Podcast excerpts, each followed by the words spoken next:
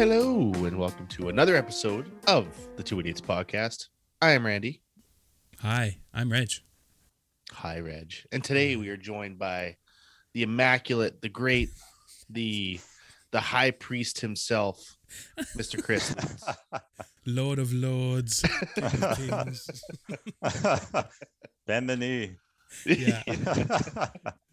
Man above Uh, all. How you doing today, buddy? Crossroads. I'm doing great, guys. Thanks for having me on. You bet. The very first guest of the Two Idiots podcast of Yes, all time sir. is Chris Lutz, and he's back again for a record tying third time. Welcome. Right on. It's record tying, eh? Mm-hmm. Pretty. Well, A Canoe three-peat. has you beat. Yeah, you're an elite. Company. Oh yeah, yeah. Right on. Yep. Yep. So welcome back, Chris. It's uh it's been a hot minute since you were back here, but uh things have changed. Things have changed. indeed. You're- you're- Such as? You're on, a- you're on another path. You. We're exactly the same. We're just the hot garbage podcast that we've always been. Basically, And uh,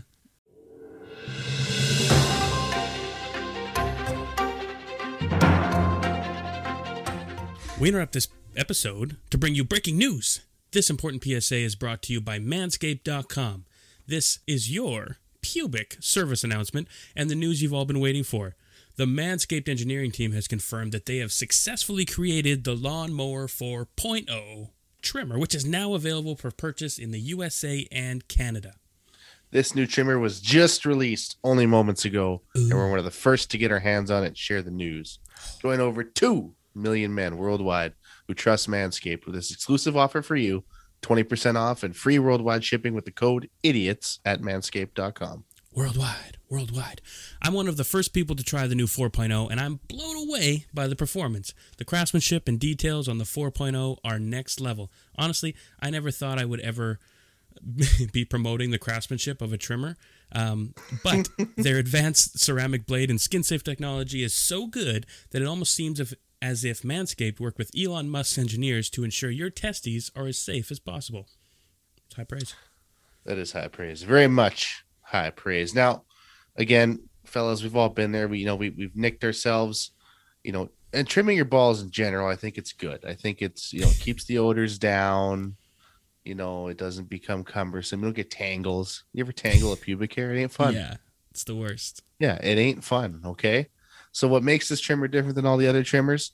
A new multifunction on off switch can engage a travel lock created for people who like to travel.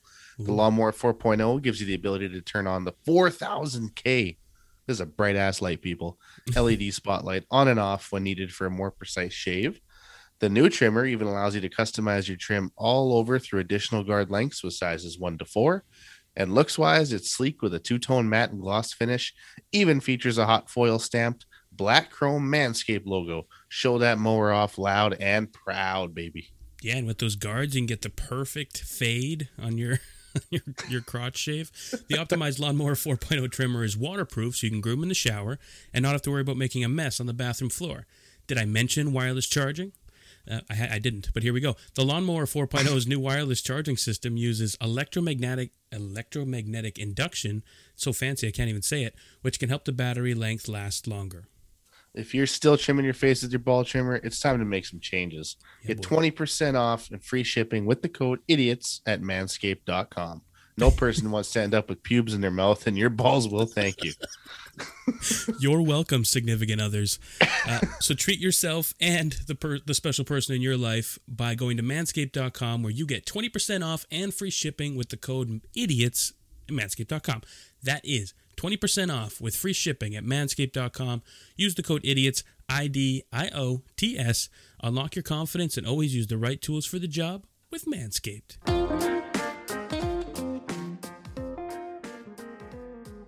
But now, uh, now we get to discuss your new career path, kind of what's going on with that, and uh, you know the good old the little Chris Lutz that we know and love. Yes, sir. Well, uh, like you said, you know, things change, but at the same time, it feels like um, the change is only the things that have fallen away that don't belong to you anymore. You know, just the things that you, the paths that you wanted to take for a long time. That's just been it's been present for years, and everything else has just kind of crumbled away. So that that is represented as change, but it's more or less just stepping into the uh, the path that you've seen before you. Ah, okay. So Just like any growth. change in life. Yeah, yeah. Yeah, essentially, yeah. because you know like i'm still the exact same person but it's just um you know rearranging your life to do the things that you want to do and to, and follow your heart into the direction that you want to want to take it for sure and 100%.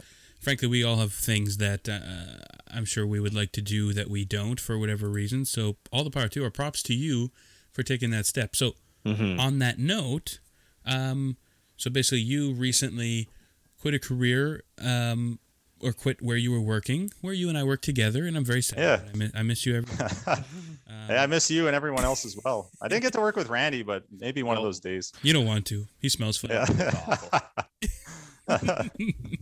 But no um so yeah basically you, you're now moving into your own kind of self business like your own your own homemade sort of project.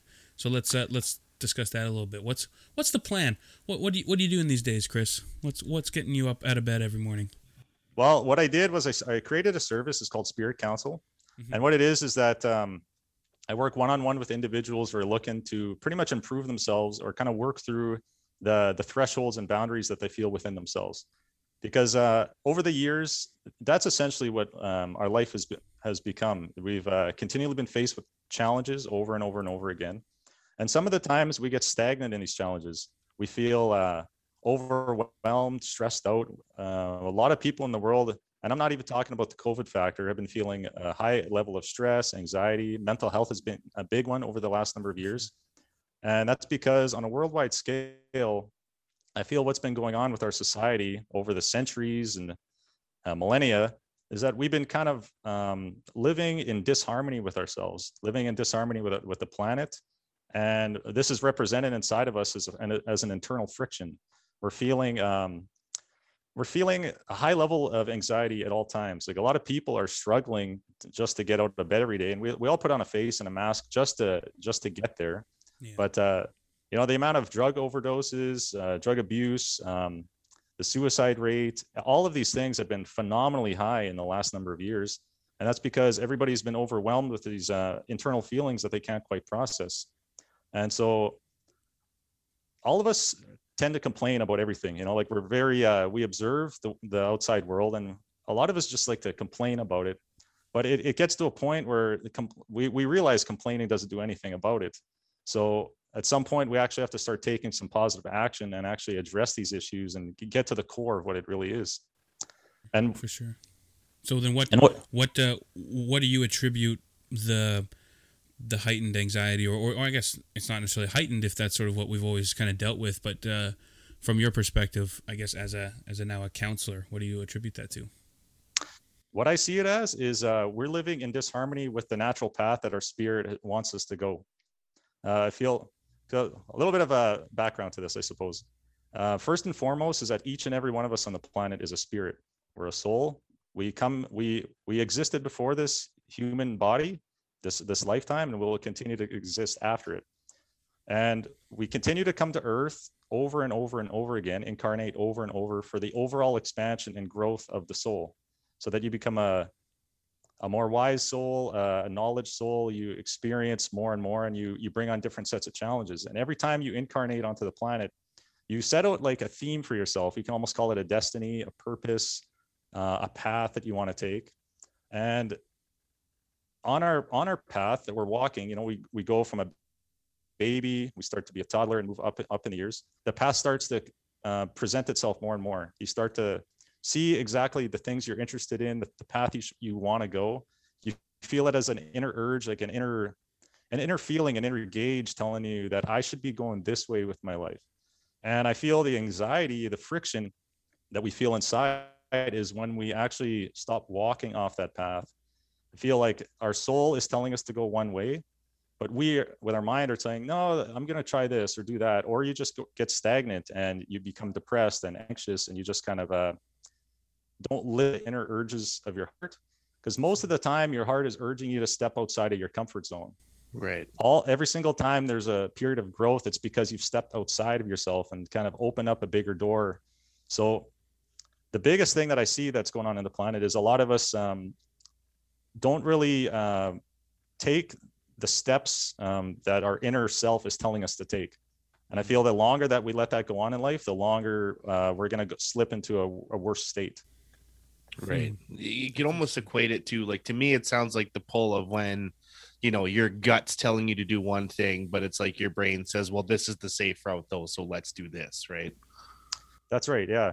Because all of us have that. Every single person has like an inner, I call it like the golden compass, guiding us a certain direction. And if we continually follow that path, it's always going to take us into periods of uh, stepping outside of our comfort zone. Mm-hmm. But that is the path that our soul wants us to take. And when we take those those steps and follow that path, we're going to feel that wholeness, that full that fulfilling. Um, yeah, you won't have any emptiness within within within you, because uh, the biggest thing that I've noticed with a lot of people is they have a hollowness to them. They don't feel full. They feel kind of uh, like they're dragging their feet every step they take, and um, it doesn't need to be that way. Life doesn't need to be lived that way. We're not meant to come here onto this planet just to suffer like this. You know, the only experience that we should be going for is what our heart is telling us to go for, not what anybody else says, regardless of how it looks or what people are going to think of you, or the if you feel you don't have the confidence for it. That's the reason why your soul is telling you to go this way, so that you can develop confidence. You become a a self-sustaining um, person without needing to rely on anybody else. You're self-governing. Um, and all of these beneficial things that come along with that. So every single time you do something outside of your comfort zone, it's it's nerve wracking. It's it's uh, it's daunting. It's you, you're going to lose sleep over it. But when you do it, it's the most exciting feeling in the world. You put your hands above your head, you're screaming with joy, and it's rewarding. And you kind of have to continue to do that your entire life because that's all there really is to do on this planet. I mean, we, we weren't born to you switching to your to this like from from a, a fairly stable as most people would expect you know a stable type career type thing to moving to this is, is basically exactly that that uh, you know moving forward jumping into the abyss and seeing what's what but the question i'm getting to what um, so when you're talking about reincarnating and spirits and souls and that they exist forever and always and, and everywhere what what are you basing that notion on like what where did you learn that what's what's sort of your your methodology to determine that? Well, growing up as a young kid, I've always felt there was more than meets the eye. That there's a there's just a, a grand mystery beyond what we can perceive here. And as I got older, um, I started to look at the world around me and just to see how everybody's drinking and abusing drugs and lost and depressed and just all of that kind of stuff as a package deal. The whole world, it looks like it's it's in chaos. And into my teen years, I started to get severely depressed about this. Started looking around like, what is this life really all about? What is the purpose of all of this? Why are we here? Why did it, why was I born onto this planet that is just uh looks like everyone's suffering and no one's no one knows what's going on? And this this is this is what's termed as a spiritual awakening. Uh, it's kind of two sides of the same coin. Uh, I've noticed this with a lot of people around the world who experience a spiritual awakening. They go through a severe period of depression and it gets to a point where you kind of hit that rock bottom and you have an epiphany of sorts you have an experience for everybody it's very individual but you have an experience that kind of shows you uh, beyond the threshold of our reality to see that there is a spirit world out there and that's actually our home and that's where we come from. That's base camp you know and incarnating onto an earth like planet or a, a planet like earth is essentially like we're renting this physical body as like a rental vehicle. You know like the soul your personality everything about you is the operator of the vehicle. You come into the body just to experience uh, what you need to experience and to grow. And you've done this you, we've all done this multiple multiple multiple times. But in my case uh, I, st- I had a few epiphanies just in, it's all internal and it led to a, a path of, of healing because uh, all of us in our aura we have like um, it's almost like inner baggage. Like like I explained how a lot of people kind of walk around like they're dragging their feet. Yeah. It's literally because inside of us we're holding on to like past traumas, whether this inter, intergenerational traumas, um, uh, you know, belief systems that we've gotten into from children, like uh, like we talked about this on the other episodes about um, feeling like you know, like as a young as a young child, say a baby, you give a gift to a baby, right? How many times have you seen the baby uh, play with the box and not the actual item itself? yeah, right. Yeah. You know, you know they're more excited about the box right just like a like an animal right but as we get older you know we watch commercials and tv and things like that and they kind of tell you that you can't you're, you're not a happy person you're already a happy person but they convince you that you're not a happy person unless you have this item Yeah. unless you have this or you or you drive this vehicle or you live in this neighborhood. And you know those are the kind of things that happen as we get older. Now you need to buy the big truck and the big all the toys and all that kind of thing. And they're con- they've convinced you that you feel lesser than if you don't have these items. So that's why see a lot of people in the world constantly buying items never feeling fulfilled. Buy buy buy buy buy spend spend spend spend spend never feeling anything internally fulfilling. So kind of take it back to this like uh, for myself like i had all those belief systems in me as well. So i spent a period of years of uh, working on myself uh, looking through different healing modalities. Meditation was a big one that helped with that. Uh, but ultimately led to me for uh, going to do the ayahuasca trip. And during the ayahuasca experience you literally break through that threshold and go back to the spirit world from where we all come from. You see it firsthand you feel it everything snaps back into alignment. You feel and remember everything. And you just remember that you're coming back to earth for an experience you know to develop yourself to work through say confidence issues or for everybody it's different. Uh, some people might incarnate onto the planet to experience one thing and that just might be how to be a better friend or how to be a great dad because maybe in a previous lifetime they were say an absent parent you know and on their deathbed they realized oh my god i spent my whole life not spending any time with my family or friends and i was just a workaholic or whatever it may be. So every person's situation is different. And so that whole theme of their that next lifetime for them might just be to say i'm going to be the best damn dad that i can possibly be. And when and when they're laying on their deathbed they're going to look back and say wow i did it. So you know and then you, the the goal would be say say in that example the person that reincarnates to be a better dad then when they die then their spirit floats and reanimates as some other um, personal progression thing in their next being. Is that am i understanding that right?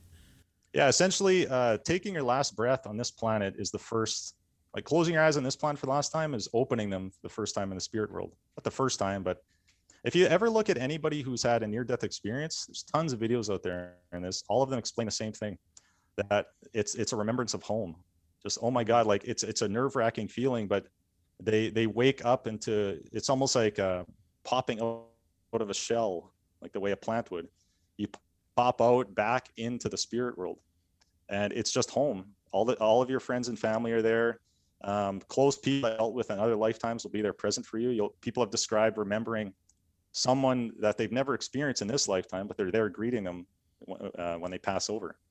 So all of these kind of things um, are present. So when you pass, you're going to go back and you're going to have a life review and you're going to talk about what you want to do for the next time. There you have spirit guides and there's different levels of progression too. There's very advanced souls that are helping everybody with these things to say, okay, well, you want to go this way in life. You want to learn this. Uh, so we'll set up your next lifetime for to shoot and aim for this particular theme and purpose. like And that's why, like, you know, actually, I've used that uh, analogy quite a bit. That this life is, kind of is like a video game. Um, that the actual uh, person on the other end of the controller is in the spirit world, and we're playing as the character.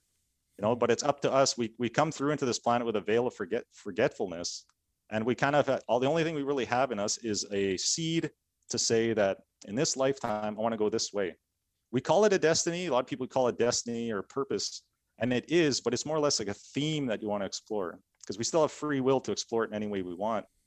But your heart will always nudge you into that direction. Like I said, not following that is the internal friction we're all feeling right now. Right. Is that anxiety, that unfulfilling, uh, like a feeling of discontent. Right. interesting interesting Yeah, I, I like. I do like the the reincarnation theory behind it because that's always what I've sort of personally believed about death is that, and if not just to make myself feel better about it, that it's not just black nothingness, right? Like you go in and then you know the white light, quote unquote, is just you going into another lifetime, right? So like I always attribute like kind of deja vu to maybe something like that, right? Like, hey, I really feel like I've seen this before Yeah. and this has happened before, but I can't really explain why, right? So I mean that lends some credence to that theory, right? That's It's that's the sort glitch in the how I always Matrix, thought about it. Yeah, exactly, right. The lady, the woman in the red dress. Look again.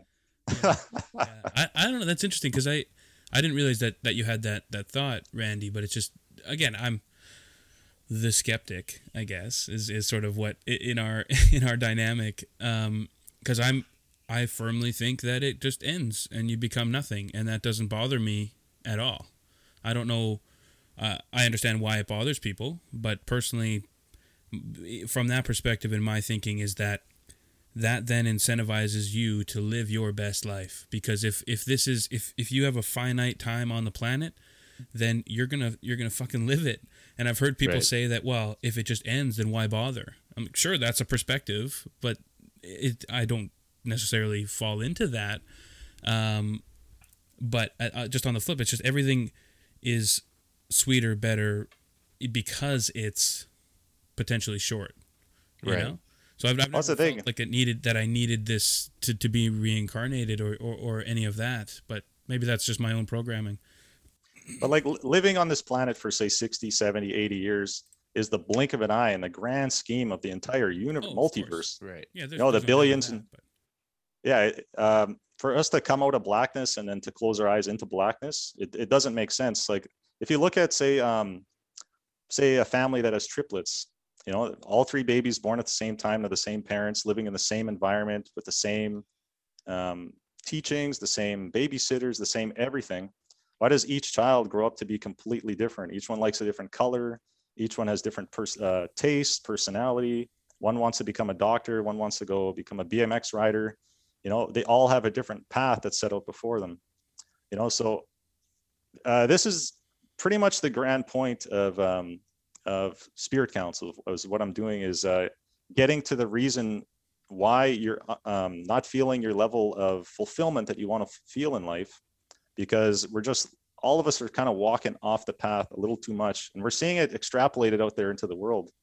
Like there's nothing but if you if you just take a glimpse of the world right now, it's kind of chaotic. Mhm. Sure, sure. Yeah. Well, in, in today's ways. world of, of like social media and stuff too, right? Where people's expectations of what life is supposed to be gets, you know, often out of skew because of what you see on other people's news feeds. And they're always a lot of people are putting out, you know, fake life. You don't see the down and the dirty of it. You don't see all the shitty moments they have because no one puts that out there, right? So your your view gets skewed in that, well, I'm just supposed to be happy all the time. And if I'm not living up to what this person's doing, then like, am I even living, right? Yeah. Right. Yeah, it bleeds into con- the consumerism as well, where Right. you're you're always trying to sell something, you're always trying to buy something. The grass is always greener, and that's toxic, whether or not you're into the spirit spirituality of it or just the basic notion that we are all at least at least those of us in, in Canada in general, like especially us in this conversation, we're all a lot better set than the internet Mhm. or um, outside media would want us to believe, right? Like it's um, then that, that's not true for everybody, obviously, but um, for for most people that bitch and moan about nothing, um, they could probably do to take a little step back. But I want to I want to drill down a little bit more. So basically, as far as uh, uh, again, I don't I don't want to be combative or anything, but I, All I'm trying to yeah. understand. Yeah. Um, anybody who knows me and Chris, we get along really well, and I, and I, I love Chris, but I am curious. So Yeah. with the with the spiritual stuff, you're talking about a lot of notions and um, kind of broad um, ideas as though they're known facts, and I'm curious why you think that. that. That's why I asked kind of what what it's based on, kind of what what is what is the what is the what's the structure behind it? What- I'm, I'm curious how, how you got to these conclusions. Well, I, I love the term uh, experience is the best teacher. Right. Sure. So, uh, like I said, um, since I've been, I'd say mid teenager, my mid teens, uh, I've kind of been dealing with these kind of things, these, uh, these feelings of uh, just uh, feeling hollow, feeling empty, and looking for the purpose and reason to, beyond that. So, uh, for me, it's all been been about experience. Uh, having experiences with meditation, actually going and slipping into other realities, which, which is pretty mind blowing. It's something you can't even really explain to people. It's just like the ayahuasca experience. You can't really explain something that you've experienced. But um, looking at philosophers from the past, you know, I've been doing a lot of reading, learning, uh, I've immersed myself in the classrooms. I've traveled all over the world just to hear people speak. Uh, these kind of things, all these th- little things have just been breadcrumbs along the way for me to fulf- to make the loaf of bread. You know, so Right. essentially that's what it's been. So for me, and I, I understand how it uh, can be uh, received, the words I'm saying, because it is pretty out there. I mean, I get it. Like I can imagine like hearing what I'm saying. You know what I mean? Of course. And I, I don't Mm-hmm. mean to be a dick. If that if that's coming across, it's not at all what I'm trying to be. I'm just No, no, not- not at all. Yeah. but I think the, the main thing we can all agree on is that in life, um, we go through a lot of struggles and pain and we're not really quite sure what it is. You know, so for me, I've experienced a lot of that throughout my life and heading this direction and working on myself over and over and over again. It's been like, um, if you can kind of t- picture an onion and keep peeling layers off of it, you're at the core of it. And like say one layer of that onion is like belief systems we uh, we learned when we were young kids, say about uh, remember that we talked about the five star binder you know like watching the commercial seeing the kid with the five star binder and like hey you want to be cool in school Oh, man Right. you got to have the five star binder right you know thinking like things like that like okay well i'm not i guess i'm not cool because i don't have it. You know like all i'm just that's just one little example. Right. but little things like that so as you get older you, you kind of realize that you've been hanging on to like say things like that you know and continuing to peel those layers off to get down to the core of who you really are. So all it is is uh it's it's a progression of self-discovery continuing to work on not letting your anxieties just linger and think that this is how life is and i'm going to live this way until the day i die but actually addressing it and saying i don't want to live like this anymore. I don't want to live feeling like i am i don't belong here like feeling that you know i'm feeling unfulfilled that kind of thing Mhm. and just kind of realizing um, a little bit more of the true nature of what reality really is Yeah, no, that that totally makes sense, and uh, the notion of it is totally positive, and I'm totally in support of that. I'm curious when you when you decided to start pivoting towards this. I mean, you you said it's kind of a lifelong um, journey to get to where you are. Um, did you have experiences with people like one on one that kind of encouraged you to then say, "I'm gonna do this full time," and uh, you know help help more people? actually my whole life it's been like this uh it's been i can't even count the amount of times i've say gone to a grocery store and i'm talking with the cashier and she just tells me her entire life story or him or whoever and they kind of they they show me their full ha- uh, hand all the cards and we have a simple conversation and again it doesn't always have to be about spiritual um, topics because i've explained this to a lot of other people in the spiritual community that you don't have to tell people about spiritual like all the lingo we're using right now all the you know like crossing over and the thresholds and all this stuff. I'm just Yeah. we're talking about that now just because of uh, what i'm doing for spirit council. But the majority of the time if you genuinely just look at somebody and ask them how they're doing and show interest and care in that that's really the, the majority of healing that you need to do so most of the time everyone just says yeah i'm good but you just have this knowing and a feeling that they're not that good. You know they're just telling you that because that's just what we do in a, in a society. We just tell each other yeah we're, i'm good I'm, I'm great everything's fine. Mhm. but all it takes is a couple more questions and boom it's the floodgates are open. So i've had so many experiences like, like this in my life that i just said you know what like i, I loved my job. I, I enjoy being an electrician. I enjoy making a fantastic install. It looks great. It's going to last forever. I love that. It's a very rewarding feeling but at the same time is that why we're on this planet? Just to continue to work monday to friday 40 hours a week just kind of rinse and repeat and use that money to just go to costco and buy some stuff and you eh, consume it and go Yeah. back to work and just you know consume you know what i mean? That whole cycle of just and I, do i want to do this until i'm 65 i might not even make it there Yeah, you know so Right. I decided I had this a feeling. I feel like I can help. I see a lot of people out there in the world needing help, and I just said, you know what, I'm gonna go for it. I'm just gonna make the change, and I feel I feel great. You know, like actually like leaving, um, well, leaving the job Yeah. was actually uh, it was a big step. You know, Well, but yeah. uh, it Hundred percent. Yeah, that's, that's a you know that's a big life change. But it was on my mind for I would say a solid three years.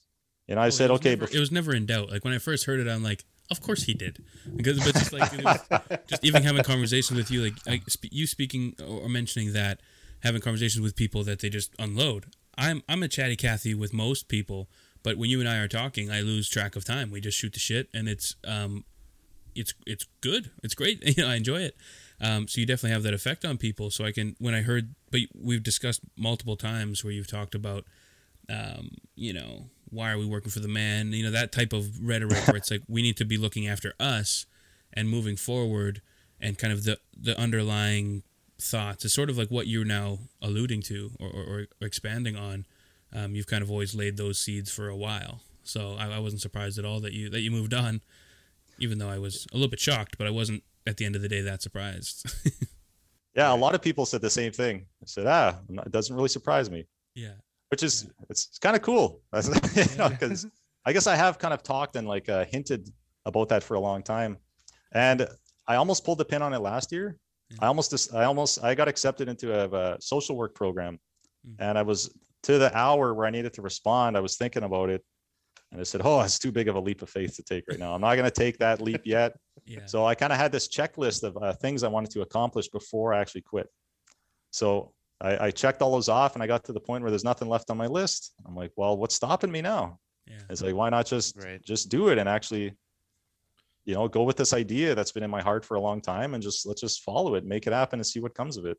That's really powerful because again, we Well, it- recently we inter- inter- interviewed a guy who's now rapping in Vietnam uh, from kind of the local area, and the same thing. He his mom passed away, and it was sort of like a, you know, life is fleeting. So why am I not pursuing what I want to do? So that's what he's doing, and that's that's similar what you're doing, and similar what a lot of people do. But most of us, myself included, you know, we wax poetic about ah, you know, this sucks, and we want to do this, and we might want to try that someday and uh, whether or not you ever ever do it, often most people don't. So it's Mhm. it's powerful to hear. Yeah, and it's it's um it's not as scary as you think. Like uh because I feel all of us have that within us. Most people you talk to say, "Oh, I want to quit my job, man." And it's like, "Yeah, you know, I get it, you know, right on, right?" uh because it it's not that uh there's nothing wrong with a job, there's nothing wrong with working. Like I love working. I, I chopped wood all morning today. You know, like i i love staying busy and you know, using your body, right? Um but just the amount and the drive of what we're doing it for. Like we're continuously working we're almost slaves to the dollar. Yeah. you know we're Mhm. we're just everything revolves around money. I don't think money's evil. You know people say money's the root of all evil. I don't think it is. I think it's our obsession over it. You know the entire world's revolved Yeah. around it um Consumerism in general. yeah it's just it's gotten out of hand. It's gotten to the point like look at how expensive everything is right now. Like the housing market people are spending over a hundred thousand dollars on a house that needs renovations Yeah. and you go to buy renovation material like a two by four right now is ten dollars Yeah. used to be sheet t- plywood's a- a almost a hundred bucks. Yeah. yeah you know ev- everything's gotten so out of hand like the inflation has just gotten ridiculous but we keep working for this dollar and uh i just feel that we're on a turning point in our society i feel that we're ch- kind of pivoting in a different direction because we have to i think the game that we've all been playing here for a long time is over like analogy i've been using is um you know when you're playing a monopoly with your friends or family Yeah. about six of you on the table you're playing monopoly it becomes pretty clear at some point who's the winner Yeah. you know, someone's got all the hotels, all the properties, a stack of cash, and uh, you just keep going around the table over and over and over again until they finally have everything. You know, and I feel like in our society, it's pretty much like that right now. You got about six companies that own everything, and the governments just keep pumping out these billion and trillion dollar stimulus packages to keep everybody playing. Here's more money. Here's more money. Let's keep going around the table over and over and over. ever really reaching the people that could use it, and that Yeah. would actually go No. back into the economy. yeah so i just feel that uh you know to continue like like i said i love work but just to continue going and doing this for the rest of my life just to continue making a few bucks just to kind of contribute into that uh it just pr- pretty, came pretty clear it was pretty evident that uh, i said well i'm not enjoying what i'm doing here i mean i was but you know yeah. but this was really scheme. calling Yeah. like the Yeah. voice of this was really loud Yeah. yeah. Well, like you can said, enjoy it, but it's not fulfilling, like you said, right? People Yeah. come to you and say they feel hollow, or you know, I was a shell of myself, right? That's kind of so. It's good that you you know you listen to that gut, you just went with it. Like even as Red said, right? Like he told me today for the first time, like an hour before, like he came to my house, drop a camera off, and he's like, "Oh yeah, Chris doesn't even work there anymore. He's doing this thing now." I was like, "Oh." Yeah, that checks out. I get that. like, and I've only spoken to you, I mean, a handful of times, right? But I can get that vibe from you right away that like you're all about like the people and just wanting to help and and and listen and talk. And I think it's I think it's cool what you're doing, man. I'm uh I'm happy for you that you're you're happy doing it and you know Yeah. fulfilling something inside yourself. On that oh note, thanks a lot randy that's awesome No we should talk about how Monopoly wasn't meant to be to show how good monopolies were. It was meant to show how bad monopolies were. But then people are like, "Hey, this is kind of fun." and then it just took off. But like the whole Oh, yeah. was- it was designed to show that monopolies are technically evil and bad for the average person. And Oh, yeah. uh, people, uh, of course, we bastardize it and make it our own, and, and now we all want People love the hotels and, power. yeah, we all want the power. Um, But it, does, Yeah. it doesn't it feel like that? Like extrapolating that out into the absolutely. World, 100%. that uh, it's gotten to a point where there's a handful of companies left, and especially with all this COVID business, all the small guys have been wiped out, a majority of them, and it's just the big guys left with the stimulus is coming in. So yeah, like, it's, a game. It, it's a game that no one wants to play anymore. Well, and it's, Like if, yeah, if that was my totally monopoly broken. board, it's okay. It's over. yeah, You know, well, we even- see in the winter.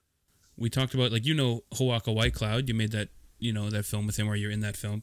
Um, and when he was on the show, we talked about you know the billionaires and and the wealth inequality and how it's just getting worse. And it it's truly astounding that that so much money and power and, and possessions are controlled by so few. And it's not changing anytime soon because the powers that be have no incentive to change it. Um, like giving tax breaks to these giant corporations in some broken way to claim that oh it's good for the economy because maybe it helps the stock market is total nonsense because if you give like say there's a single mom with three kids um, living off you know food stamps or welfare or something if you give her a thousand dollars that thousand dollars immediately goes back into the economy if you give jeff bezos a thousand dollars it doesn't even change the number on his on his tax form you know, like yeah. Right. on his balance sheet. It's it never sees the light of day again because if it did, he wouldn't be worth 180 gajillion billion trillion dollars. it's ludicrous. it's pretty wild. Like, i- imagine if every dollar, say we didn't exchange a currency in dollars and it was like, say, stones or pebbles. Yeah. You know, can you imagine the mountain that this guy'd be sitting on? And kind of just someone did that with rice. They basically said they equivalized, I think, one one piece of rice to was it a hundred dollars or a million dollars? I forget. And he sort of goes by. It might have been a million, and he shows like one million is this pile, one billion is this, and then he's like Jeff Bezos, and he just literally poured like almost a bag of rice, and it was just mound of Yeah. of rice in this in this exper- or in this demonstration, and it's it's truly mind boggling. see, and like, uh, I encourage people to to follow their their their heart and their dream and become successful. And you know, if you make a lot of money along the way, that's great. But there does hit a point where you say, how can this be so drastically different from Yeah. like if you look extrapolate out to the world and just see how many people are actually suffering and you Mm-hmm. have the power to actually do something with it i think if you have the responsibility or you have the responsibility to do something about it if you can I agree. if you've hit Mhm. that level of uh Yeah. of achievement you know it has to get out there like did you know that the indigenous tribes uh, to the land actually looked at hoarding as a mental illness if Ah, they found if they found somebody in, in the tribe was say hoarding like uh, extra rice in their teepee they wouldn't uh, shun on them but they would t- treat it as an illness and say why are why are you hoarding that because don't you see that you keeping that is actually uh, starving everybody else around here Mhm. and so they would help that person help them to see that you don't need to hoard yeah. you know you're going to have enough life life's going to take care of you but you can't take away from everybody else here That's that 100%. Yeah, that checks out. Randy, we've we've mentioned it before in past episodes, but again, over time, is there anything that like like Chris going with this the spirit council and kind of following your your gut or your your instinct? What what do you what do you think would you dive into balls deep if you had uh if you just decided to say, you know, Uh, dive in? Become a pro wrestler, 100%. Still that? Yeah, yeah. yeah it's uh, i always ever since i was a kid it's something i wanted to do and i just i always looked at it as like ah people are just gonna think i'm fucking stupid. So i never did it right? And i'm like Yeah. now i look back and i'm like shit you know what? 20 year old me should have just gone for it and just said screw it.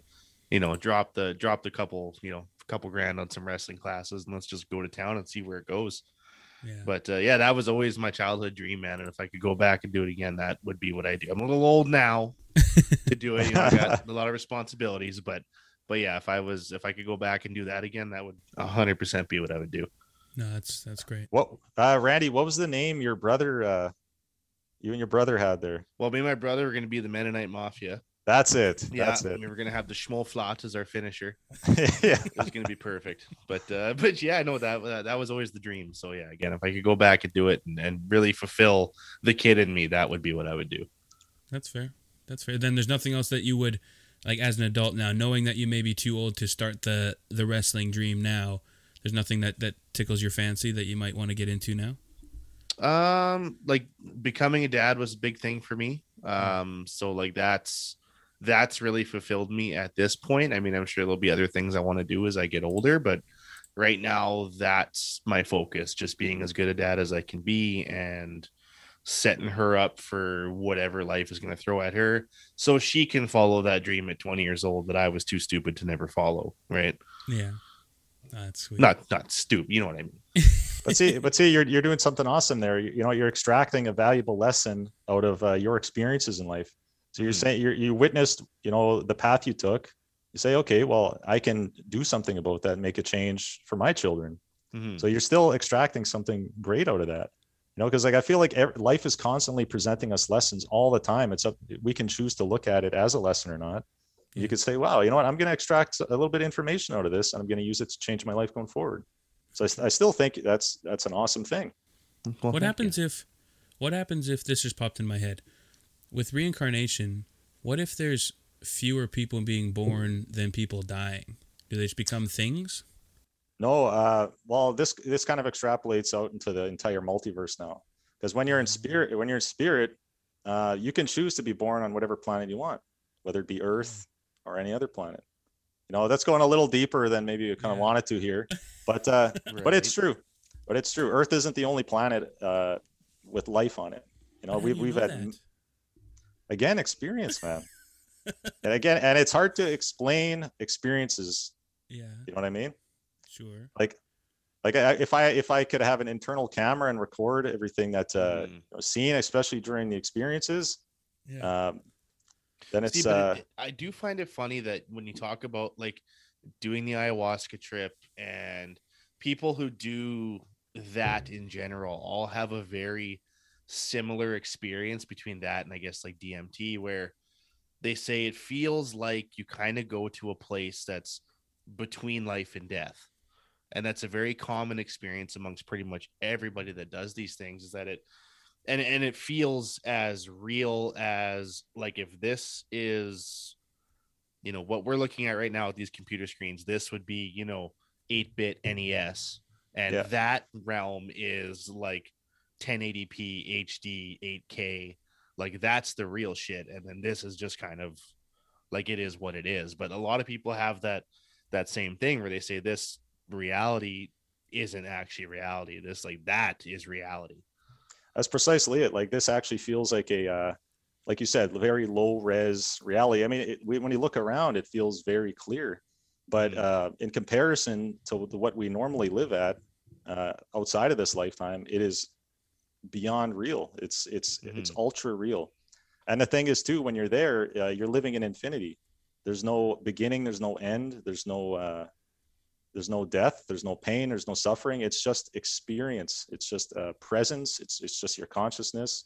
And it's interaction with every other kind of uh, uh being out there. Like there's beings that live in all kinds of different formats not just uh, human flesh. Like there's beings that live in I I believe I, we talked about this on the last episode of um, if you look at the electromagnetic scale, uh, goes from very low or long waves to super high waves, like uh, a gamma rays. You know what we can visibly see with our eyes out of this big uh, chunk is this. We see a sliver. That's what we can perceive with these things, right? But there's all of this other experience that's out there. You know, we can measure it with the with the test equipment, but we can't see it or feel it. But it exists yeah you know and uh, th- that's pretty much um, stepping outside of our threshold when you when you do things like this and even people who've had near death experiences i just seen a story recently of a woman who had a near death experience and when she came back into her body she was at home. She had a stroke or heart attack. She went and had this multiverse trip.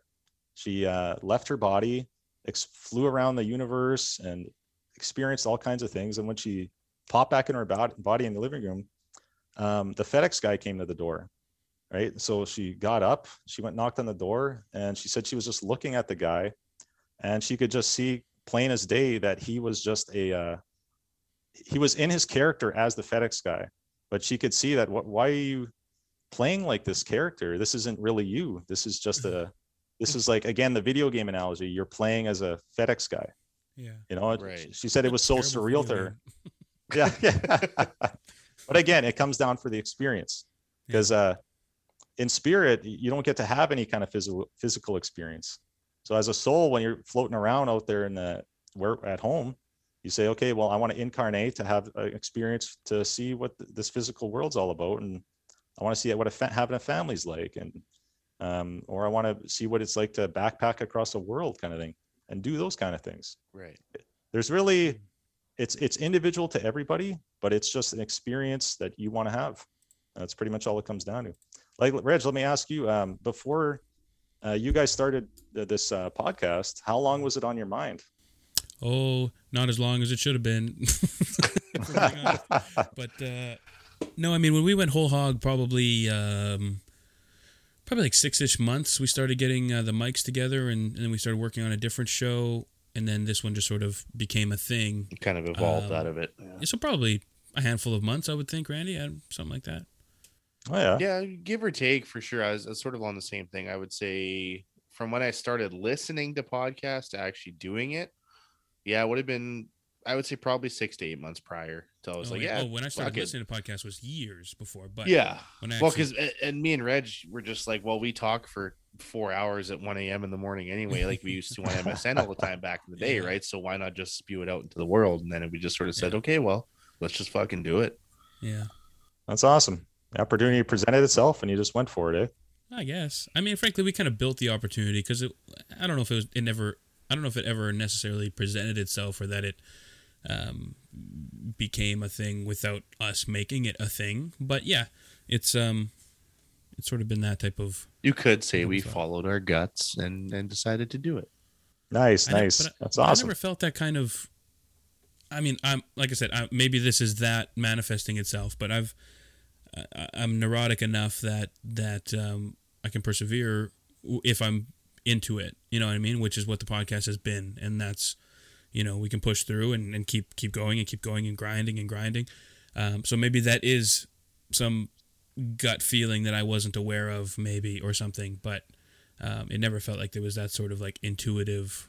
Um, you know, dive in sort of experience. Now, if I were to then quit my job and do this full time, then that would be probably more on, in line with that type of thing.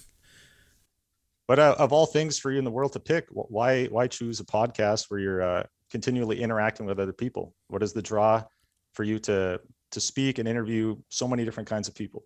Well, it's 100% the experiences part of, of and that's where I can I can understand the like the whole spiritual interaction thing because my entire life I've I've like when I was a kid I would always want to hang out with the adults and I would always chat with the adults and I've always had kind of I guess a more mature level of I don't know. I I always wanted to chat with the adults and and kind of learn things. I always want to learn things and experience things. And and if people can tell me their stories then I can learn from them and move forward right? Um, which probably falls perfectly into the point you're trying to make so. Well the only reason uh, the only reason i ask it because i'm looking at the wall behind you and it's you've probably got hundreds of books there. I it just seems so. to me that you're the kind of person who uh, appreciates gathering knowledge from a lot of different kind of people just to see many different perspectives so it looks like what you're doing with the podcast is exactly that Yeah, absolutely. Well, it wasn't the plan, but that is what it has become. that's awesome that's pretty cool but yeah, no, it's it's been a treat, and and again, we get to interact with people like you doing interesting things that I would never think of, and frankly, I probably don't fully understand.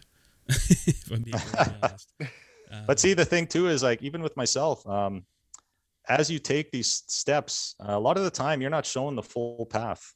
Yeah, you're not shown like there's been so many times like uh, back in the day i had this un, i had this dying fear of heights. Like it would just shake me to my core. And i all of a sudden this idea came out of me to say well the only way you're going to conquer your fear of heights is if you go skydiving. I'm like holy smokes right? I'm thinking about this for weeks months years and i said well i don't like the feeling that i'm afraid to even go near a ledge and look down and it's like Yeah. well inside is telling me right go go skydiving. So I finally booked it. I'm shaking, I'm sweating, I'm crying, right?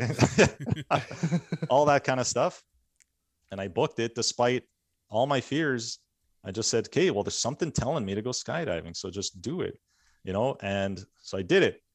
right? I jumped out of a plane, and when I hit the ground, I had my arms above my head. I'm screaming, yeah, you know, I'm just pumped. Yeah. And next thing I know is uh, I got the job that I had, and which required you to be at heights all the time.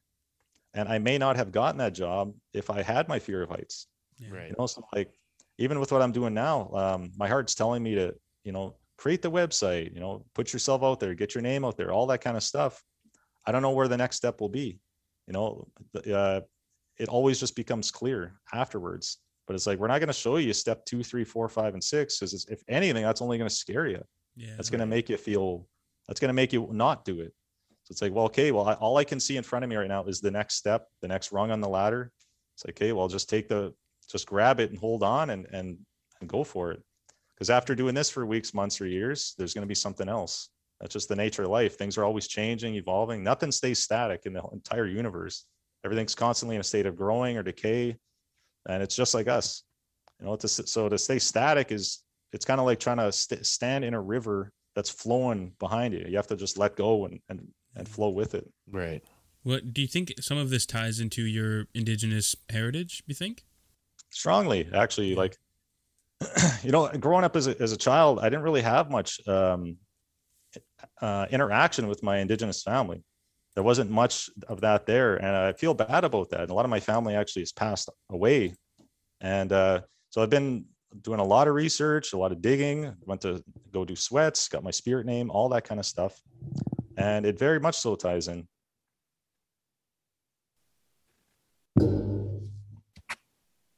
What'd you do?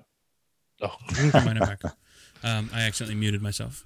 a glitch? A glitch in, in the, in the matrix yeah, Red's learning too much. We gotta shut it down. I'm overheating. Um, yeah The Sentinels are trying to get in. yeah, yeah, exactly. eh?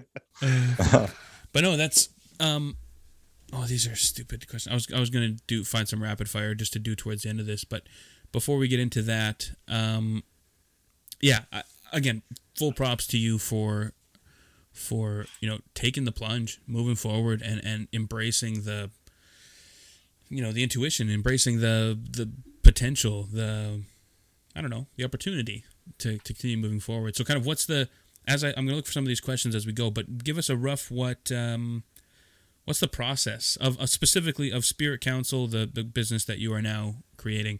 Kind of what's the process if people are interested in getting involved? Uh, the process of working with me, you mean? Yeah. Okay, so um, you can find me at spiritcouncil.ca. Um, I developed the website so you can book yourself your your own time. I presented all my available hours on there, Okay. so you can find the time, the date you want. Uh, um, fill out the information, click book, and you'll be sent a link. Currently, right now, uh, I'm offering it through Zoom.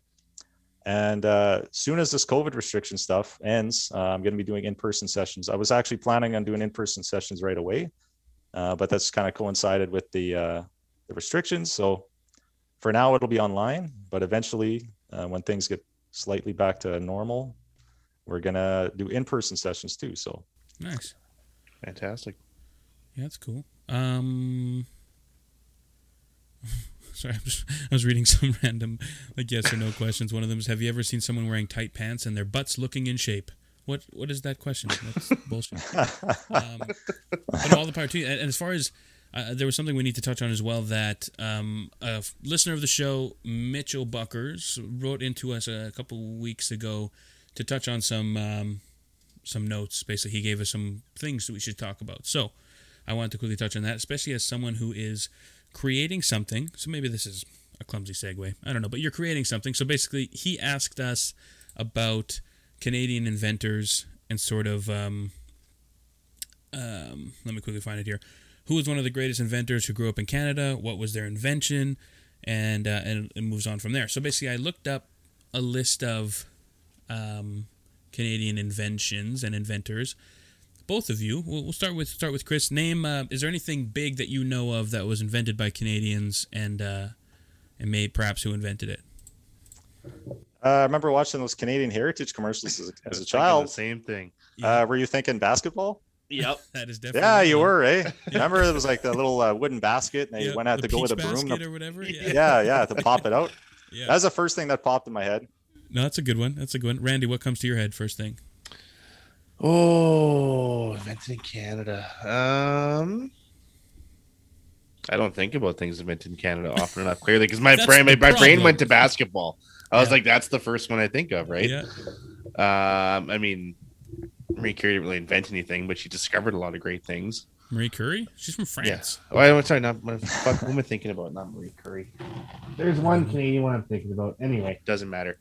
Um, but yeah, um, That's fair. Well, I'll I'll, I'll roll know, through man. a I don't know few enough here. about Canadian inventors. Clearly, Yeah, I'll, I'll roll through a few. And uh, just this for Mitch. Thanks for reaching out, buddy, giving us something to, to touch on here. Um, and we've we've hit on some pretty big things as far as Canada goes. First of all, Alexander Graham Bell, technically not Canadian, born in Scotland, but he grew up in Canada. Um, so we can claim his, uh, you know, telephone inventions and telecommunications, that type of stuff.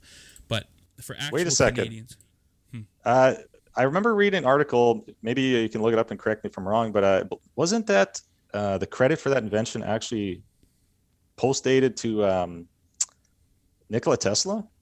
That was uh, wasn't that the was it the phone? I know he invented a bunch of stuff that Thomas. Or was it the first- stole. Oh yeah, but uh, wasn't there a Canadian on the East Coast sent a signal for the first time over to I believe it was France? That's Who was that- who- here. Who was that, person? is, uh, it's right here down the list. That was wireless radio transmission. His name is Reginald Aubrey Fessenden. Was a prolific inventor. Uh, the first, he was also the first to broadcast on the AM radio band in 1900. Um, but he sent out, he built two two-way radio t- transmission towers, one near Boston, the other in Scotland, and issued the first transatlantic radio broadcast in 1906. Hmm. So he also invented sonar. He held hundreds of patents, including for pagers, television, and X-ray machine, t- uh, television, solar, wind power. This guy was prolific. With a name like Reginald, you can't go wrong. if we're being honest. um, right on. but uh, yeah, so basically, again, Canada's we've been pretty prolific. A lot of it, they might technically be British. I don't know, but um, some of the old old stuff. But basically, Canadians invented the paint roller, which is boring but kind of interesting. The garbage Practical. bag, yeah, the garbage bag, the pager, peanut butter, invented by a Canadian. there you go. Interestingly enough, road lines, which I didn't know was us, but the first Hmm. road lines in the world were painted on a stretch of highway between Ontario and Quebec in 1930. Really? Yeah, people are just madhousing it all over the place, driving on whatever side they wanted, I guess. um, Wonderbra, Very practical. technically Canadian as well. Um, IMAX is Canadian. The pacemaker is Canadian. Insulin is likely the biggest one. Um, dude invented that and saved thousands of lives. Um, Frederick Banting and um, Charles Best, John McLeod, Bertram Collip. So basically, they won the Nobel Prize for it. So they did, uh, and they actually they sold the rights for one dollar, so that they wouldn't make money off of it, which Yeah. is what we want in the world, right? Awesome. That's cool. Yeah. So then, um, JavaScript was also developed by a Canadian. The electric The s- wheelchair, The snowblower. Yep. The snowmobile as well, actually, if I remember correctly, was Canadian by uh, Bombardier. Bombardier. Oh yeah. That was also a Heritage Minute, I think, was something to do with think you're right. Bombardier, wasn't it? I think you're right. Yep. Um, but yeah, so basically, to Mitch's question, those are some crazy big Canadian inventions, and Canadians need to own our own ability more. You know, we always defer to people in other countries and other cultures and things, and then, you know, we, we made some some good shit. Yeah, Some we're too shit. humble. Yeah, too humble. Be humble. That's right. sit down, be humble. Um, and uh, the second part of the question that Mitch sent was, um, what is one of the greatest triumphs in Canadian history? Chris, what do you think? What's what's on your mind as far as Canadian triumphs? Well, interestingly enough, especially as a Indigenous individual, this could be complicated, but maybe not. What do you think?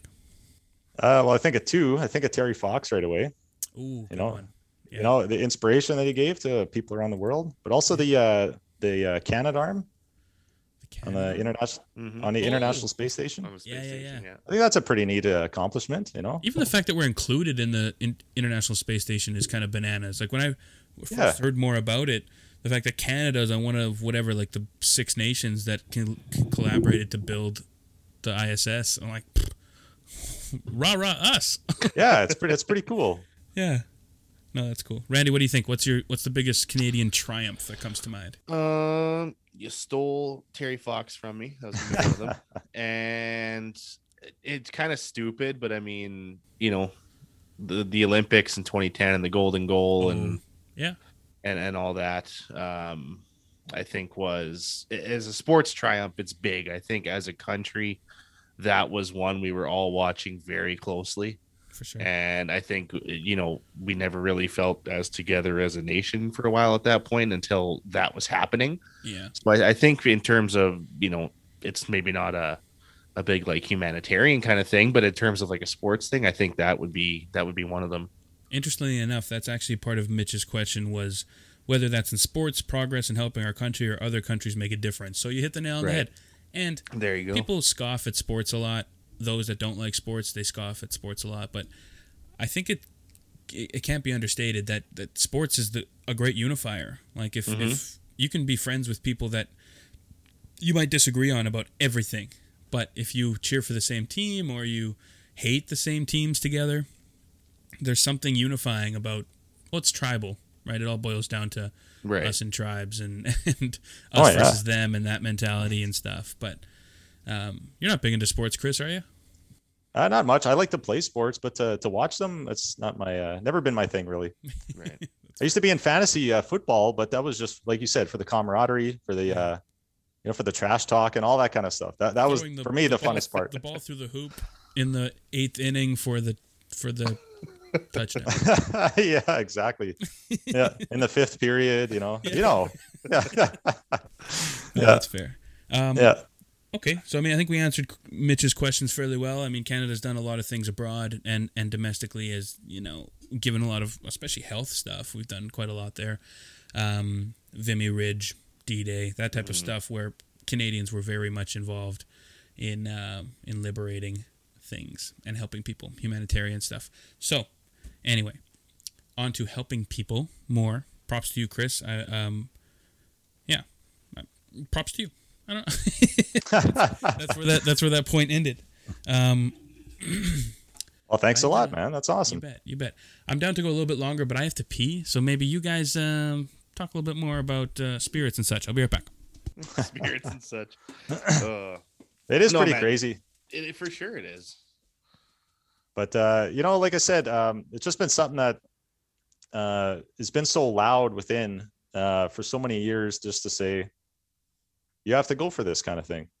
Right. And uh, I don't know. I think we just overcomplicate it and uh, just kind of say, well, what about this? What about that? What is my family going to think? What are my friends going to think? And Right. That that's often the big driver, right? We don't want to become an outcast amongst our own group of people. And I Yeah. think that's always a big fear that stops people from from doing what they want to do, right? Like myself with the wrestling, right? I'd be like, ah, ah, my friends will just make fun of me and my family will think I'm stupid, right? So I didn't do it. But I think the less we and even like for like I said, for my kid going forward, the less we stigmatize everything and just be like, hey, if you want to do that, go for it. I'm hundred percent behind you. Even if I think it's the weirdest thing in the world, whatever. Just go for it. If it Yeah, makes I- you happy and that's what you want to do, I'm all down for that. I just want to see people be happy. Um, I'm I'm super pumped that you're doing this for people and you know helping them get through whatever they got to get through because I think that's something that we need more in today's society is more people to talk to and work through our issues and our problems. So uh, props to you, man. I'm I'm so jacked that you decided to do something like this.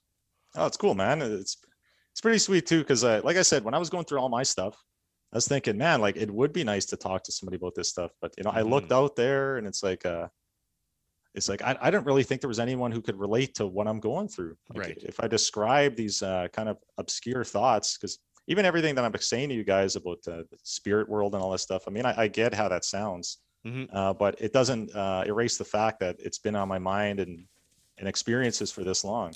Yeah. You know, so And- and actually, that's like, something I've thought about for years too. Like you mentioned, like you know, the ayahuasca stuff and all that, and it, it's always just blown my mind how all the stories, everyone varies to a different degree based on what they need to get out of it, but they all have that same relative thread of this is a whole other reality. This is what it is, and it's the commonality of it among so many different people that, different people that have done it is is always what's kind of made me go, well, maybe there is something to that. that's the thing too. Like like I said, uh, these thoughts were pretty prevalent, uh, especially in my early 20s, uh, just about like feeling like there's something trying to grow inside of me and Mhm. burst out of me. And it's like, this is weird. And w- what am I feeling? And, and what is all this kind of stuff?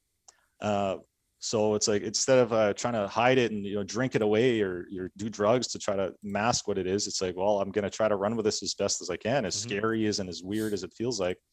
Uh, but uh, that's why I did so much research into like say near death experiences, Right. um, shaman work, indigenous culture.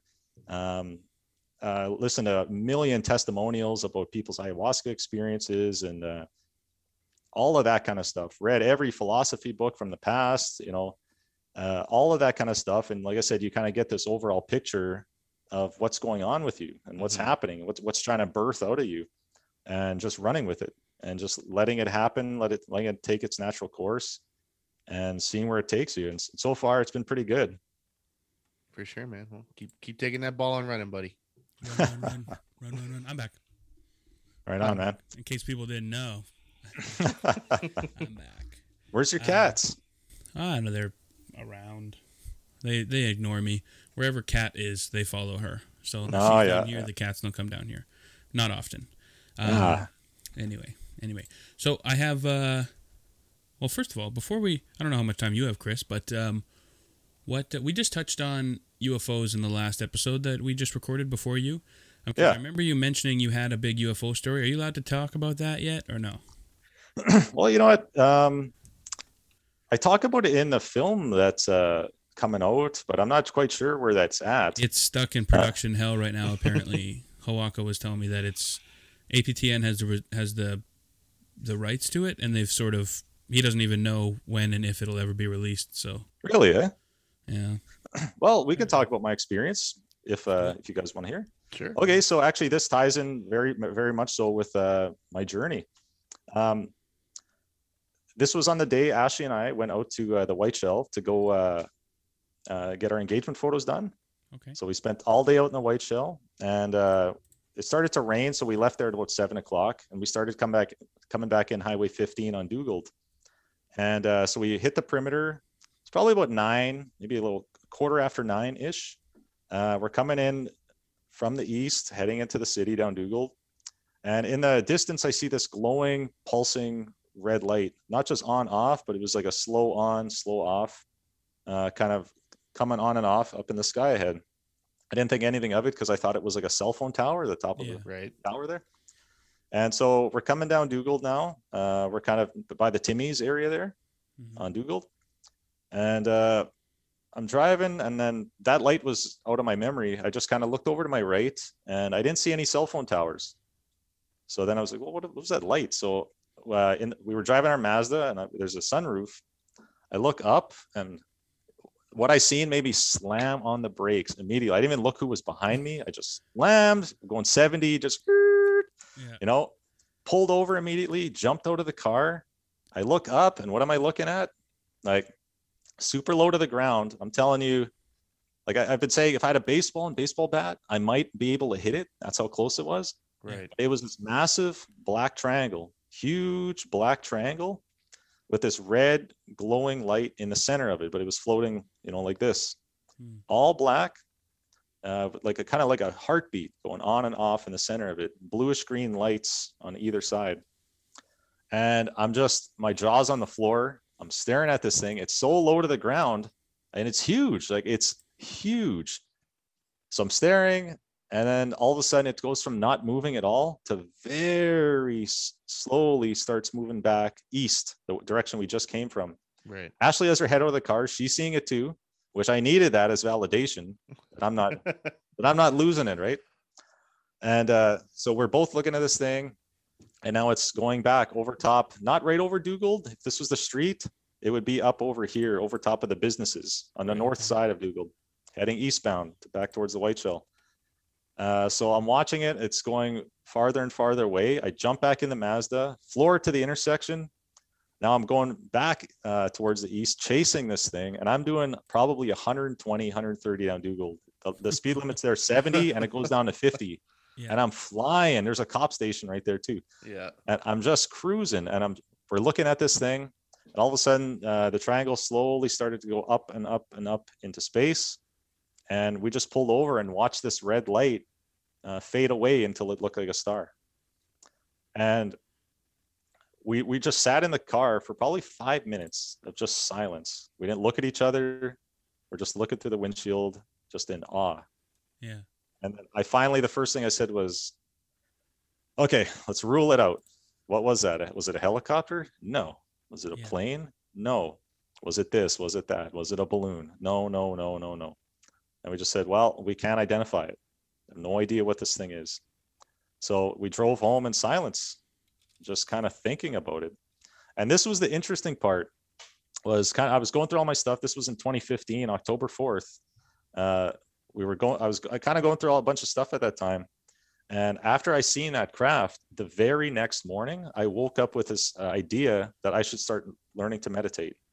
That never crossed my mind before. I never thought about meditation. And so I looked it up. And that morning, I the very next morning, I booked myself a, a consultation to learn how to meditate. And it just came out of nowhere. It was just Hmm. I kind of I tie those things together because uh, that very it was like a couple weekends later i went and learned how to meditate and i started having these amazing experiences so i see that as kind of like a trigger pivot point in my life that kind of spawned me to go down this direction and from that meditation i got into all kinds of other different healing modalities of just a constant learning about myself learning what uh the, the nature of our reality piecing all these things together continuing to peel off the layers of that onion all that kind of stuff. Yeah. And so uh, it was actually in December of 2015 when I decided to actually report this UFO. I didn't, it didn't cross my mind till then. So I said, uh, okay, you know what? I'm going to submit. There's, it's called the uh, MUFON. Have you ever heard of this? Mutual UFO Network of Canada. No.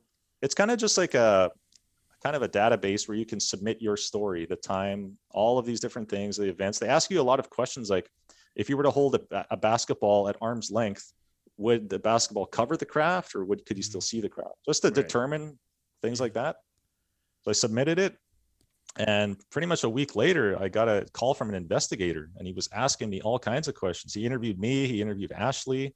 Uh, he said our sighting coincided with another sighting that happened in quebec around the same time. Um, then interesting enough uh, in 2016 my dad seen an article in the uh, winnipeg sun and our story was the most interesting case of 2015 the most interesting uh, ufo story of canada. Wow. Because i left as much detail as i could the exact time um, all that kind of stuff so Right. that was pretty cool and then after that that's when a couple filmmakers reached out to us to to to get that ball rolling but it ended it didn't end up happening until uh until uh we got this latest project going Hmm. Yeah, it's. I'm reading up. There's a, a Wikipedia page called Black Triangle UFO, and uh, there's the tr3b Um, probably that sounds right. TFR 3D. I don't know. There was a mass sighting in Belgium of the Yeah. black triangles, and the Yeah. biggest one was in 1997, the Phoenix Lights. yeah, uh, right over top of Phoenix, Arizona. There was a people were saying it was like two to three miles wide. Uh, even even the governor is, I believe his name was Fife Symington. The governor of Arizona was uh, in his backyard barbecuing, and he seen this thing, two to three mile wide triangle, going over top of Phoenix. Everybody's seen it. Everybody. Hmm. It, it was dark outside, and people said it got darker. It blocked out the stars. People Yeah. looked up, and it was one of those just mass sighting moments. And it it it traveled for a long, long time, and thousands, tens of thousands of people seen this thing. Yeah, that's a very very famous one. Yeah, yeah. It's a, I, again one of those things that I've never seen. Um, not that I knowingly did it or not, but it's it's always interesting to hear people that have, especially in Winnipeg. And when you hear stuff like Mhm. that, it's like, oh, it's in Arkansas or something, and then it's like, eh, it's easy to dismiss. But, Yeah. uh, shit's wild, man. Right. Yeah, and like I said, uh, I'm happy Ashley seen it too. Yeah, Uh, otherwise, I would have went home and said, "What? Okay, did I see it? I could have easily, easily have written this thing off." And I think that probably a lot of people do. Like, if say, especially people who are by themselves, see something incredible like that, they may not report it. For sure. oh for sure. Like the Uh, Falcon Lake incident uh, was it 1967, and Falcon Lake, broad daylight. Uh, I forget the guy's name, but he was uh, prospecting for gold. He was marking out his area, and two crafts landed. Um, I think And- we've talked about this on the show before. I think we did last time. It, it sounds very familiar. Uh, yeah, Stan Michalak. Mikulik. That's the guy's. The, that guy's dad. But yeah, it's like the most like Stefan. famous famous one in uh, Canadian history. I think they say. Yeah, Stefan Michalak was treated at a hospital for burns to his chest and stomach that later turned into raised sores on a grid-like pattern. Right. Yeah, like he said, he's seen inscriptions and all kinds of different markings on this silver disc. And then he went and touched it in one area. Yeah. And all of a sudden it blasted him. His shirt caught fire and he went flying back. And then, yeah, he had those, like, it was like a, yeah, like you said, a grid pattern of markings on his chest.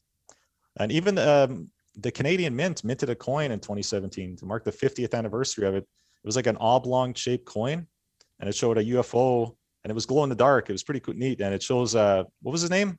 Mit- Mitchell? S- Stefan. Stefan. Stefan, he's like he's laying down and kind of like the uh, UFO is kind of like beaming him up, kind of thing. That's cool. Yeah, it was pretty neat. Yeah. I've only really had like one experience that made me question it. I never really talked about it before, but I was driving home. It was probably about 1.30 or 2 in the morning. I don't remember where I was. I think I was coming home from Steinbach and I was coming into Bothwell. So I'm going down the highway and we're like in the middle of the back roads, right? There's, there's, just the single highway going to New Bothwell. And I'm going down and there's these a set of bright lights right behind me. And I, it could, this could have very well easily been a car. Maybe I'm crazy but it was a super super like the brightest lights I've probably ever seen in a car. You know, you get those people to put the LEDs in and they're just like insanely bright as is. Probably two to three times brighter than that. And it was coming up behind me and it kept getting closer because I kept going, What? Like, why is this guy's light so bright? What the hell? And I was like, Okay, whatever. So I went for another two minutes and the lights were still there. And I went down to pick up my phone because I was going to take a picture because I was like, This is super bright. Like, I don't know what this is. And I went uh, from the second I went to grab my phone and look up, the lights were gone.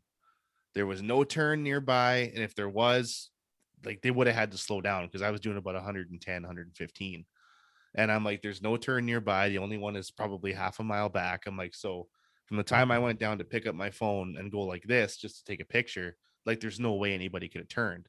So to For this sure. day, I don't know what it is. And I've never really told anybody that. But I was like, I don't know what I just saw, but like that was really fucking weird. Yeah. One of those strange occurrences where you have no idea how to explain it. Well, that's just it, right? I'm like, I I said it could have been a car, but like, like that's a hell of a driver to be able to turn that fast and just and go, and there's no And turns around, taillights. so yeah. no tail. Did you end up getting home like an hour later or something like that? no, I no, I had no no time disappearance, but no, I was just like, I, No I markings what on your body? saw. No, I was up for like an hour after that, just thinking about it. I'm like, man, did I did I legitimately just see a UFO? Chris, Yeah. you're And gonna want to listen yeah. to the episode right before this one. This one, will Yes, you will. Weeks. The one right before. Uh, his his name is Christian, so he's also a Chris. He uh, Oh, yeah. he he has an experience where he has some some time shifty stuff. So you're Oh, right on. to that one. Um, Nice. yeah, it's wild. Anyway, I don't know if you are you guys down for uh, a quick little uh, rapid fire questiony type stuff. I don't know. If, Let's let's do it. I'm in. let's do it. Yeah, ready? we can go Okay. quick. I got till about three thirty. Okay, boom. We'll do a couple here. Uh, here's the website right there. Some of these are bad. I don't know. I just found this website just now. So, f- first off, if a stranger suddenly arrives and kisses you, will you let them? No. No, I'm a married man. Come on. But what if you, they surprise you and you just, oh, oh, shoot. well, maybe on the cheek, eh? Yeah, oh yeah, that's fine. Yeah, Sure. That's. Okay. maybe they're Um, French. What Not open mouth. With, what, would you do, what would you do with a million dollars? First thing that comes to your mind. Pay off the mortgage. Yeah, good call. Randy? That, I'd be the same. That or pay off my parents' house. We're so we're so old and adulty. I had that thought recently. I'm like, at what like when did we just become adults where we talk about interest rates and grass, you know, Yeah. and it's like normal conversation. Oh, you see that? Oh, brr, brr, Instead of, yeah. you know, Ten years ago, I'm Totally. buying an elephant, but now I'm paying the mortgage. Yeah. you can still do both. Um, let's see here. Do people usually form the wrong idea of you, uh, Randy? What do you think? I don't think so. No, No, I don't think so. you come off as pretty authentic. Yeah. I feel like I come off as from what I've heard, I come off as kind and fairly warm, so I think that's accurate. But I've held know. your hand. You're sweaty. You're definitely. I know I'm very warm, absolutely, temperature wise for sure. But yeah, that's fair. What about you, Chris? Uh, it's hard to say because you never really know what someone else is thinking. Uh, but I try to present myself as honestly as I can. So whether that scares people, frustrates them, whatever it may be, Arouses them. rouses, you know, you know, preferably. yeah. You know, I don't know. against Human. you. yeah. Oh, that's fair. Um, if it were possible to colonize Mars while we're still alive, would you go to the colony, Chris? Yeah. Yeah, I would. I think that'd be Randy? pretty cool. Re- redo the question. If it were possible to colonize Mars while we're still alive, would you go to the colony? I'd have to really think about it. I, I, I probably would, but it would be a family decision. That's fair. Um, Cat wouldn't let me, but I would go. Um, no matter. Are you talking to stay? Uh, sure. I don't know. I haven't thought that far, but I would go. You know, that'd be neat because you literally become a pioneer at that point. yeah. Venturing like to as new of land. now, there'd be no return trip. But if you know what I mean, like If you go there and then uh, have kids, then your kids would need a special Martian passport, wouldn't they? Because they're technically not Earthlings. theoretically, yeah, Yeah. And their bone Um, density would be different, and it'd be all weird. Speaking of which, And I think- you guys need to watch Invincible on Amazon Prime right now. It's great. It's it's dark it's and good. gory and adult comic-y, but it's, It's Robert Kirkman, of course it is. It's I don't know who that is, but yes. He created The Walking Dead. oh, Oh yeah. It's delightful. It's like if Happy Tree Friends met the boys, and it's um, it's quite the Sounds ride. like a Anyway, bloodbath. It, it uh, yeah. Watch the first episode at least, and then uh, tell me what you think. Anyway, moving on. Um, if you won the lottery, this is interest, interesting to me. If you won the lottery, would you tell your family and friends, or keep it to yourself? Chris. Ooh, Yeah, right. I don't know. That changes things, you know. Yeah, I guess I'd tell everybody. But you know what? I think I'd want to have everything, the things I wanted to do, maybe like pay off uh, certain people's mortgages and all that kind of stuff. Get that done first before you make some kind of a Yeah, big announcement. Yeah, for sure. Randy. yeah. I would tell my like my immediate family and my closest friends first, and then dwindle it out from there. But very much the same. I try to do if I wanted to buy stuff and do whatever, pay stuff off people. I do that first, and then because you do, what you're always going to get people who come out of the woodwork. Hey, I knew you ten years ago for three hours. Can I have some money? Yeah, Yeah. yeah. Yeah. oh, definitely. Okay. What's um your death row meal? What's your your final or final meal, Randy? my death row meal. Um, a gourmet cheeseburger prepared by Gordon Ramsay with rosemary fries and a Caesar salad. That's good comfort food. I dig it. yeah, that's pretty that good. now. I haven't had lunch. Chris, what's your what's your final meal? you know, Ashley makes these wicked porcupine meatballs. Out of Uh, real porcupine? Wow. Oh yeah, no, no, no. and uh, that with maybe like some garlic mashed potatoes. Oh, that's good. There you That's go. I think that'd be Yeah, pretty I good. know. I don't know what I'd have. I'm too much of a glutton. Just feed me something. Just don't, don't let me don't let me die hungry. Just stuff me I need full to of five feed. boxes of KD. yeah, I need to feed. Uh, have you ever witnessed a crime, Randy? Have I witnessed a crime Yeah. uh, that I've done myself? wow. Uh, that would be have you ever committed a crime? But Yeah. Firsthand. No, I've uh, I've don't know if I ever have witnessed a crime. Not that I can recall. what about you, Chris?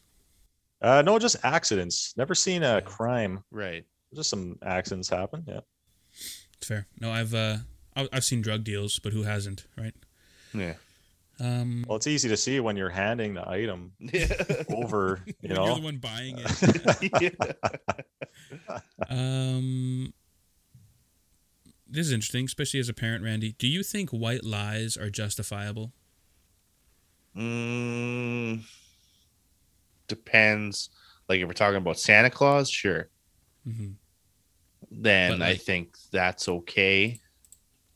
But like I, for the most part, I'm all about being honest with you know my family and myself. So I think it depends on the situation. Something like Easter and the Easter Bunny, all that kind of shit, that doesn't bother me.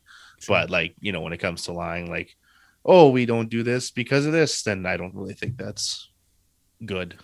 It's fair. I think open communication is better than lying. Sure. What about you, Chris? Yeah, just try to be open as well. You're just a Much big as old possible. liar. Just lie all over the place. Yeah, as much as possible. As much as possible. Yeah. Uh. Um, okay, so we'll we'll move on. Randy's got to get out of here, so we'll uh, we'll shut her down. Um, thanks for joining us, Chris. This was last minute, but frankly, why not? It's always always fun Yeah. to chat with you, and uh, For sure. I, I hope that we captured some part of the essence of the the project you're trying to achieve. And people listening, if again, I'm not on that level, so I don't know the marketplace. But if people listening um, can relate and can can get some benefit, then I hope they reach out and and you're just a smashing success. right on. Cool. Thanks a lot, man. Yeah, yeah. So props to you. Um, oh, uh, say the website and social media stuff again. Okay, so you can find me at spiritcouncil.ca. Um, you can book yourself a session right on there. Uh, I created a self booking tool, and uh, you can find me on Facebook as well. Perfect, perfect. I I knew something was up because when you added me as a friend on Facebook, I'm like, he doesn't have Facebook, so something's going on here. He wouldn't just join it, and that's when I saw Spirit Council. I was like, oh, okay, okay. I was like, oh, that's what's going on with this guy. Yeah, yeah, sneaky. Yeah, I've never been a social media guy to be honest. I've never really uh, enjoyed it, just uh, that kind of thing. Good. But You shouldn't. You It's know. garbage. but uh, you know, you got to connect with people too, right? So Mm-hmm. Use it for what it's meant to be in connecting with people and having conversations, not for arguing with family and um, diving into the cesspools. Precisely. yeah, But- right. Anyway, Chris, thanks again. Um, we'll be sure to share this far and wide, and uh, wish you all the best. Right on. Thanks a lot to you two guys. Right on. No You problem. Have a good one, Cheers. Have a good day. We'll see you. Bye.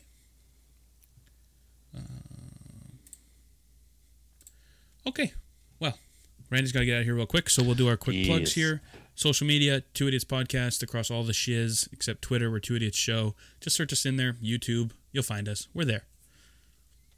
We'll find us. Patreon.com slash Readers Podcast. Uh, find all our tiers there. And Double Idiots Podcast at gmail.com, where you can send us an email or your questions, comments, whatever you want to send to us. Yeah. Yeah.